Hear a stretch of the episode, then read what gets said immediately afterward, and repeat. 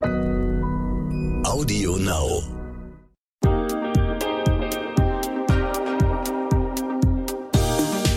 Hi und herzlich willkommen zu einer neuen Folge What the Finance. Ich bin Anissa, Host dieses Podcasts, Redakteurin und Projektleiterin bei der Brigitte Academy. Wie redet man mit Kindern über Finanzen? Was ist altersgerecht? Was sollten Kinder auf jeden Fall lernen? Was können sie ab welchem Alter vielleicht schon selbst? Und was ist vielleicht, wenn Geld auch mal ein schwieriges Thema ist? Obwohl ich selbst keine Kinder habe, finde ich diese Fragen super spannend und kann bestimmt auch was für mich draus ziehen. Deshalb telefoniere ich heute mit Eva. Sie betreibt den Blog Kinderleichte Finanzen und den Podcast Meine Mäuse, der Finanzpodcast für die Familie und hat zwei eigene Kinder. Sie ist berufstätig und beschäftigt sich schon seit Jahrzehnten mit dem Thema Geld und und Finanzen. Und ich freue mich schon richtig, dass wir jetzt sprechen. Wie schön, dass du zu Gast bist in meinem Podcast, Eva. Hallo Anissa, ja, ich freue mich auch sehr. Vielen Dank für die Einladung. Ich habe in den letzten Monaten gemerkt, dass meine Eltern meinen Umgang mit Geld vermutlich sehr geprägt haben. Stichwort Money Mindset.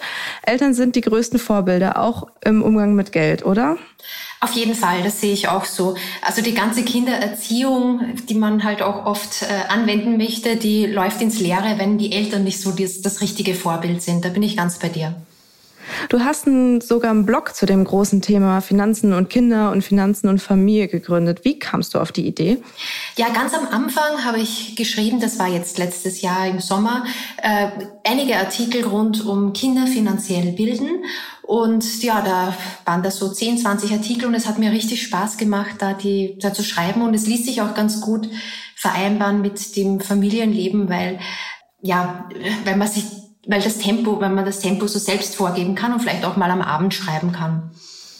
Wann hast du denn mit deinen eigenen Kindern das erste Mal über Geld geredet und was war damals der Anlass oder der Aufhänger? Meine Kinder sind ja noch relativ klein. Also die Kleine, das Mädchen, das ist zwei Jahre alt und der Große, der Junge, der ist, äh, der wird bald fünf. Und ich denke halt, dass das vor allem für Mütter und für eine Familie ein großes, äh, sehr großes, interessantes Thema ist, wenn man die ganzen äh, Finanzen dann nochmal hinzunimmt, die man sich halt überlegen muss vor der Elternzeit. Und ich dachte, es interessiert einfach die Leute, darüber zu schreiben. Und auch eben dieses Thema, wie kann man Kinder finanziell bilden, das war, denke ich, auch immer ganz interessant. Und ja, ich bin halt einfach dazu gekommen, darüber zu schreiben, weil ich auch zwei kleine Kinder hatte und mir dann schon langsam überlegte, wie ich das mal später machen möchte, wenn die größer sind. Okay, also hast du wirklich mit deinen Kindern über das Thema Finanzen oder Geld geredet? Mit der Kleinen zum Beispiel noch gar nicht. Also da haben wir andere Themen noch mit der Zweijährigen. Der Große, der kommt auf mich zu mit dem Geldthema, weil er viele Wünsche hat. Also wenn wir einkaufen gehen im Supermarkt, wenn wir mal beim Spielwarengeschäft vorbeigehen. Also es ist halt immer ein Thema, dass er das und jenes gerne hätte. Und das war halt immer schon so der Anlass für mich, dass ich mal sage, okay, was ist ein Budget, was ist Geld, woher kommt Geld? Und es ist nicht, es ist nicht unendlich. Also man muss dafür arbeiten. Und ich glaube, da war er das erste Mal so dreieinhalb oder so, wie, wie wir das zur Sprache gebracht haben. Ja. Und was waren dann so die ersten Fragen oder was sind vielleicht auch typische Fragen, die Kinder zum Geld stellen? Ja, äh, zu Geld jetzt speziell hat er, glaube ich, nicht so viel, sondern für seine Bedürfnisse. Er hat halt immer irgendein Spielzeug haben wollen. Und das habe ich halt eher so angenommen, um halt über Geld zu sprechen. Tatsächlich, ja, spielt er auch ganz gerne immer mit dem Kaufmannsladen. Das war ihm auch ein großes Anliegen, ähm, dass wir da halt immer so, ja, er ist meistens der Kaufmann, ich muss dann halt immer irgendwelche Gemüse oder Obstsachen bei ihm kaufen. Und das war dann auch immer so wichtig für ihn, ähm, das Geld, die Münzen zu sehen und zu zählen. Also ich glaube, Kinder haben, jedes Kind hat ein großes Interesse an, an Zählen und Zahlen und Münzen und das klimpert und ist ja auch irgendwie schön glänzend. Also ich glaube, die Kinder tragen das Thema eher ran an die Eltern und deren Aufgabe ist es halt auch so positiv zu besetzen. Okay, was machst du denn dann? Also was genau erklärst du dann? Also in, zum Beispiel in so einer Kaufmannsladen-Situation? Also ich frage ihn immer, wie viel etwas kostet und das ist immer sehr unterschiedlich hoch. Da frage ich ihn manchmal, ob ich es zum Beispiel nur mieten kann, weil ich denke auch, äh, man muss jetzt nicht immer alles kaufen und dann versuche ich vielleicht das immer ein bisschen zu, zu festigen. Ich weiß nicht, ob er das jetzt wirklich so versteht, aber zum Beispiel äh, frage ich ihn, ob ich zum Beispiel ein Buch ähm, wieder zurückgeben kann und dadurch ist es vielleicht ein bisschen günstiger und äh, solche Dinge halt. Und ich erkläre ihn halt manchmal, dass mir das so die Genes zu teuer ist, wenn er einen zu hohen Preis aufruft. Moment mal, dir geht das hier alles etwas zu schnell oder vielleicht auch nicht schnell genug, weil du dich schon ein bisschen auskennst in der Finanzwelt, dann habe ich einen Tipp für dich. Die Brigitte Academy Masterclass Finanzen. Unser umfassendes, flexibles Online-Video-Coaching-Programm, mit dem du deine Finanzen rundum regelst und langfristig nachhaltig in deinen Vermögensaufbau startest. In acht Wochen vermitteln dir vier unabhängige Expertinnen, unter anderem in Videos, Live-Sessions und virtuellen Kleingruppentreffen, alles rund um die Themen wie private Altersvorsorge, ETFs und Fonds, Geld in der Partnerschaft und sogar Immobilien und Krypto. Mit der Brigitte Academy Masterclass Finanzen entwickelst du deine ganz persönliche Vermögensstrategie und setzt sie um. Denn wir von der Brigitte Academy finden, finanzielle Unabhängigkeit verändert dein Leben. Du willst wissen, wie genau? Auf brigitte.de slash masterclass minus Rabatt 100 und die 100 als Ziffer ausgeschrieben, findest du alle wichtigen Informationen zur Masterclass, Timings und Tickets. Übrigens, die ersten 50 Teilnehmerinnen erhalten einen Rabatt von 100 Euro. Und jetzt weiter mit dem Gespräch. Du meintest ja vorhin schon, dass es wichtig ist, dass Kinder auch wissen sollten, ähm, woher das Geld kommt, beziehungsweise dass die Eltern hart dafür arbeiten müssen. Wie besprichst du das oder wie erklärst du das? Naja, wir haben eine etwas außergewöhnliche Rollenverteilung, mein Mann und ich. Also ich arbeite derzeit in Vollzeit. Ich habe auch äh, jahrelang in Teilzeit gearbeitet und war auch mal in Elternzeit zu Hause. Wir haben uns da recht abgewechselt und mein Mann ist halt jetzt derzeit in Elternzeit äh, schon fast zwei Jahre, seitdem das zweite Kind da ist. Also es ist ein bisschen außergewöhnlich bei uns. Und ich, das möchte ich halt auch meinen Kindern mitgeben, dass es nicht selbstverständlich ist, dass nur der Papa arbeitet und nur von ihm das Geld kommt und nur er sich auskennt mit Finanzen, sondern dass Mama und Papa arbeiten können und beide sich da auskennen.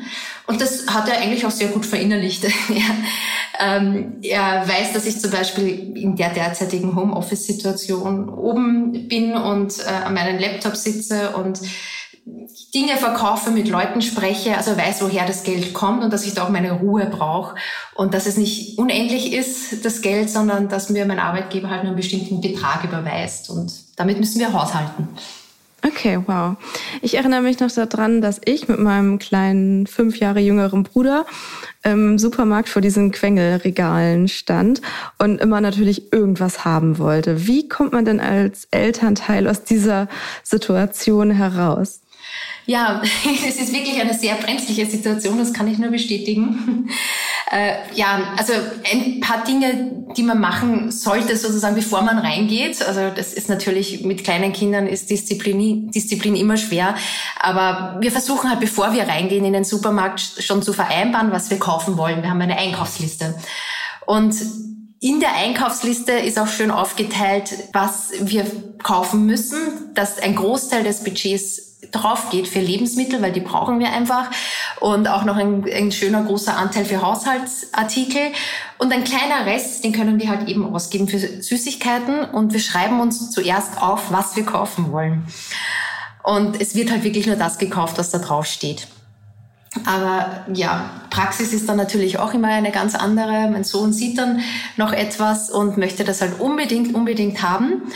Und ich möchte ihm halt vermitteln, dass nicht alles immer sofort, dass er nicht alles immer sofort bekommt. Und ein, ein Tipp dabei ist, dass er, weil er ja schon das Smartphone bedienen kann, ein Foto davon macht, mit nach Hause nimmt und beim nächsten Mal überlegen wir dann, ob das in Einkaufswagen kommt. Und schon allein, dass er eben dieses Foto macht, das ist er kann das ja selbst machen und dann kann er wenigstens etwas mit nach Hause nehmen und das beruhigt ihn und dann kommen wir durch die, durch die Kasse durch, sozusagen. Das ist ja, das ist ja fast sogar ein Tipp für Erwachsene, wenn man mal wieder, was weiß ich, vor einem Klamottenregal irgendwo steht und denkt so, oh, eigentlich hätte ich das so gerne, vielleicht mache ich einfach mal ein Foto davon. ja, also genau, also es sind eigentlich genau dieselben Tipps eigentlich für Erwachsene auch, also so eine Dinge, die einem viel wert sind oder die teuer sind, mal 30 Tage so auf einer Wishlist lassen und dann überlegen, nach den 30 Tagen brauche ich die wirklich noch. Und ja, mhm. genau. Ja. Ähm, du hast gesagt, dein Großer ist jetzt schon fast fünf. Bekommt mhm. der schon Taschengeld? Nein, also wir haben noch nicht angefangen mit Taschengeld. Wahrscheinlich werden wir das erst anfangen in der Grundschule. Was ähm, hast du denn für Gedanken oder für Tipps zum Umgang mit Taschengeld? Wie fängt man damit an? Wie redet man darüber und so weiter? Ich denke, also ich habe mir da schon ein paar Gedanken gemacht und ich denke, dass das drumherum das Interessante ist beim Taschengeld. Also zum ersten Mal, wie möchte ich mein Kind bezahlen für Haushaltsaufgaben oder nicht?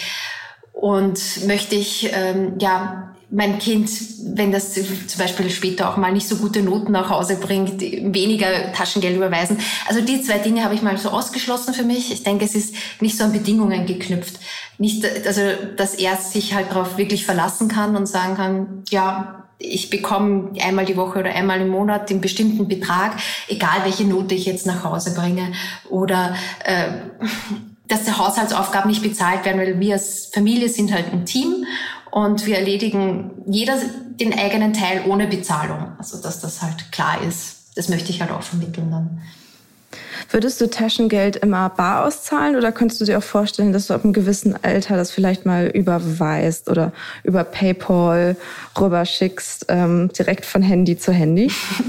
Ja, das ist halt genauso wie bei den Erwachsenen. Also es gibt Studien, die zeigen, dass wenn man etwas bezahlt, äh, bar bezahlt, ist man viel weniger bereit, Geld auszugeben, als wenn man das mit Karte bezahlt oder halt auch mit diesen neuen äh, Formen der Bezahlung übers Handy. Also da kommen wirklich nochmal äh, ganz neue Herausforderungen auf uns zu.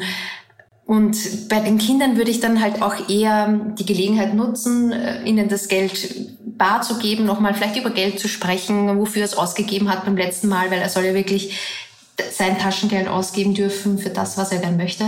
Und genau, also das würde ich dann eher bar machen. Mhm. Was ist denn mit der Situation, wenn es in der Familie zum Beispiel Schulden gibt oder auch einfach finanziell mal nicht gut läuft? Sollte man darüber mit Kindern reden oder belastet das? Und wenn ja, wie redet man über solche Themen? Ich denke, dass wie bei allen schwierigen Themen in der Familie soll man die Kinder halt auch einbinden, weil die merken ja das, wenn man ähm, ja Geldprobleme hat, finanzielle Sorgen hat, deswegen vielleicht auch sch schlecht schlafen kann oder wenn man halt vielleicht auch streitet. Also das halt immer offen ansprechen, dass man halt auch streiten kann, dass es vielleicht finanziell nicht so äh, tolle ist gerade weil, äh, weil man vielleicht auf Kurzarbeit ist derzeit oder die Wirtschaft ein bisschen schwieriger wird. Also ich denke, das sollte man die Kinder nicht außen vor lassen, weil dann entwickeln sie tatsächlich Angst oder ein ungutes Gefühl. Und wenn man sie halt einbaut und drüber spricht, weiß, wissen sie wenigstens, dass Erwachsene auch Probleme haben und dass man die lösen kann, indem man drüber redet. Mhm. Was ist denn mit dem gegenteiligen Fall, wenn es zum Beispiel sehr viel Geld in der Familie gibt oder befreundete andere Personen oder Familien viel mehr Geld haben. Ich stelle mir solche Situationen oder Unterschiede auch schwierig vorzuerklären. Ja. Also ich denke auch hier wieder, dass die Eltern die besten Vorbilder sind und das Reden wichtig ist. Also wenn es den Eltern, also ich muss ja das sagen, das ist ja auch äh, mein persönlich, in meinem persönlichen Umfeld so. Also wenn ich jetzt mit meinen Freunden spreche oder mit Arbeitskollegen spreche, die vor einem Jahr in Neuseeland waren und davor in Australien und da denke ich mir, ah, das ist eigentlich schon schön und Reisen bildet ja, warum soll man nicht jetzt auch mal wieder vier Wochen irgendwo hinreisen, ganz weit weg und dafür halt auch oft mehrere tausend Euro ausgeben. Es sitzt einem halt auch lockerer, wenn das Umfeld auch gerne Geld ausgibt. Und ähm, ja, das ist halt auch bei Kindern wahrscheinlich so, wenn das, wenn deren Umfeld und deren Freunde auch gern Geld ausgibt und viele Markenklamotten hat, dann ist es auch wahrscheinlich nicht das Klügste, dass man da überall mithält und halt auch spricht. Also vielleicht kann man ja wirklich mal zum Freund oder zu den Kollegen sagen, hinein, äh, das können wir uns jetzt nicht leisten. Aber es ist in Ordnung so. Es gibt andere Dinge, die auch schön sind. Ähm, ja, dass das Kind vielleicht dann auch einmal zuhören kann und das mitbekommt und vielleicht mhm. mitnimmt dann mit seinen Freunden. Ja. Um nochmal um das, auf das Thema Money Mindset zu ähm, kommen.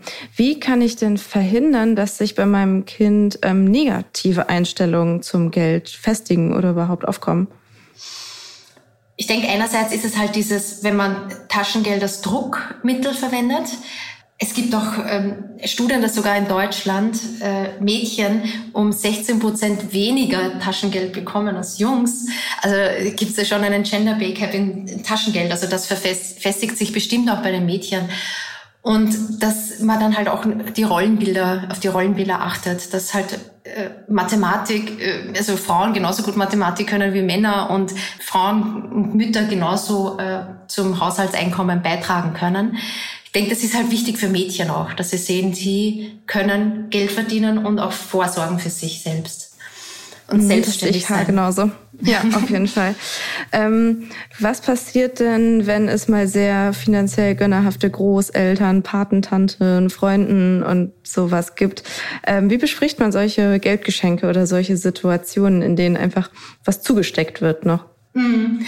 Also wir haben es halt so geregelt, dass ähm, wir für unsere Kinder je ein Depot eröffnet haben und einen ETF-Sparplan laufen haben und auch diese ganzen Geldgeschenke äh, von den Verwandten auf dieses Depot rüber überweisen.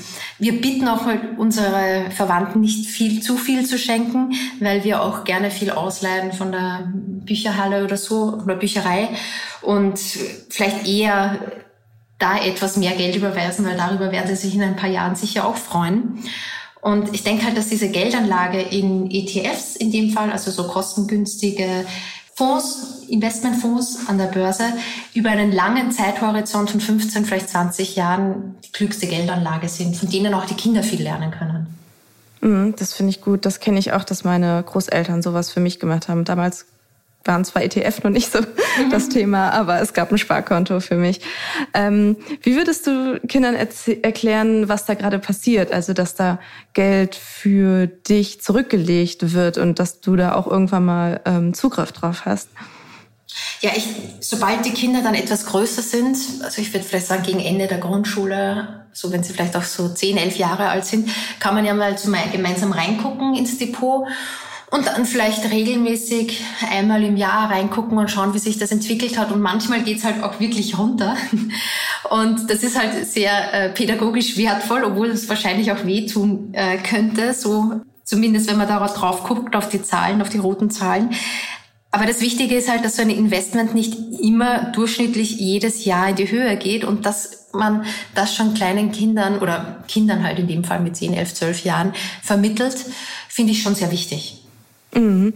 Ähm, dazu passen für mich auch die Themen Sparen und Spenden. Wie ähm, besprichst du das? Wie, wie gehst du diese Themen an? Also bei Kindern ist es ja immer so, dass sie gerne gemeinsam mit den Eltern was machen wollen. Das ist immer das größte Erlebnis. Und da ist es halt ganz angebracht, wenn man zum Beispiel gemeinsam eine Spardose bastelt, eine Spardose für ähm, ja für kurzfristige Ausgaben, dass man das mal so zur, zur Seite legt, einmal was für längerfristige größere Ausgaben und die dritte Spardose eben für so Spenden. Und am besten wäre das halt, äh, wenn man da eine Organisation findet, vielleicht einmal im Jahr vor Weihnachten, die in der Nähe ist, die das Kind halt auch äh, versteht und ja, wo man dann halt wirklich gemeinsam was äh, hinbringen kann. Und bei dieser Spendenspardose kann halt auch immer das Elternteil mal wieder, also die Mama oder der Papa, so zur Erinnerung eine Münze reinwerfen, falls das ganz äh, nur die anderen Dosen verwendet werden und nicht die Spendendose. Dann ja, kann man das wieder so in Erinnerung rufen, denke ich. Finde ich eine gute Idee. Ähm, in deinem Blog und in deinem Podcast geht es ja auch gar nicht nur um die Themen Kinder und Finanzen, sondern auch Familien und Finanzen. Und ähm, ich finde ja auch immer wichtig, Frauen in den Vordergrund zu heben. Das, das liegt dir ja auch sehr nahe. Deshalb wüsste ich mal gerne, hast du Tipps für Frauen oder vielleicht auch für Alleinerziehende, die sich mit dem Thema herumschlagen gerade? Ja, also Finanzen, Frauen und Alleinerziehende, das ist ein Riesenthema und ein, glaube ich, ein sehr, sehr wichtiges, relevantes Thema gerade.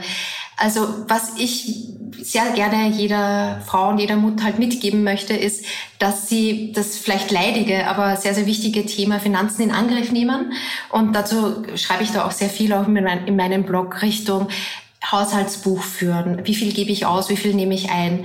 Wie äh, berechne ich denn meine Rentenlücke? Und das ist halt auch etwas, was super relevant ist, weil so viele Frauen vielleicht auch vor Altersarmut stehen in 15 oder 30 Jahren. Und wie kann ich diese Rentenlücke am besten füllen?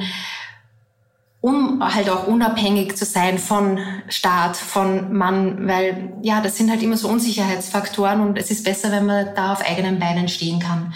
Dafür gibt es halt auch sehr viele Tipps nochmal. Ähm, ich frage alle meine Gästinnen und Expertinnen in meinem Podcast immer nach ihrem Finanzrole Model und mag die Antworten total gerne. Gibt es so jemanden bei dir? Hast du ein, ein Vorbild, vielleicht ein weibliches Vorbild in finanziellen Dingen? Ja, also das habe ich tatsächlich. Ich habe äh, meine Mutter, die ist mein Vorbild. Die war schon, äh, ja, mit Mitte 30 hat sie ein Unternehmen gegründet mit äh, ihrem Mann, also meinem Stiefvater dann, und äh, war da auch sehr erfolgreich. Und darum ist sie, glaube ich, auch so mein größtes Vorbild, was unternehmerisches Denken betrifft. Sie ist jetzt nicht unbedingt mein größtes Vorbild, was weniger ist mehr oder weniger konsumieren betrifft, weil sie hat immer ganz gerne auch das Geld, das sie verdient hat, ausgegeben. Aber schon allein dieser Unternehm der unternehmerische Ansatz, der und wie man mit Geld umgeht, wie man einen fairen Preis bekommt für seine Arbeit. Das, da ist sie mein Vorbild. Ich danke dir sehr für deine Expertise und für deine Zeit, Eva. Vielen Dank, hat mir sehr viel Spaß gemacht, Anissa. Danke. Und wenn ihr noch Fragen oder Anmerkungen zu dieser Podcast-Folge habt, dann schickt sie mir doch einfach gerne per Mail an academy.brigitte.de oder per Direct Message auf Instagram. Ich freue mich wie immer sehr von euch zu hören. Bis zum nächsten Mal. Danke, tschüss.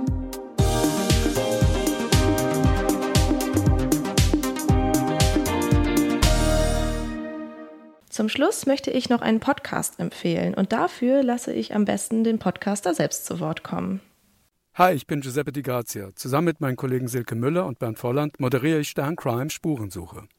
In unserem Podcast geht es um Fragen wie: Wie überführt man einen Mörder? Warum werden Menschen zu Tätern? Und welche Abgründe können in jedem von uns stecken? Um Antworten darauf zu bekommen, treffen wir im Wechsel die besten Ermittler und Spezialisten Deutschlands, die über ihre spannendsten Fälle und die speziellen Herausforderungen ihres Berufes erzählen. Audio Now.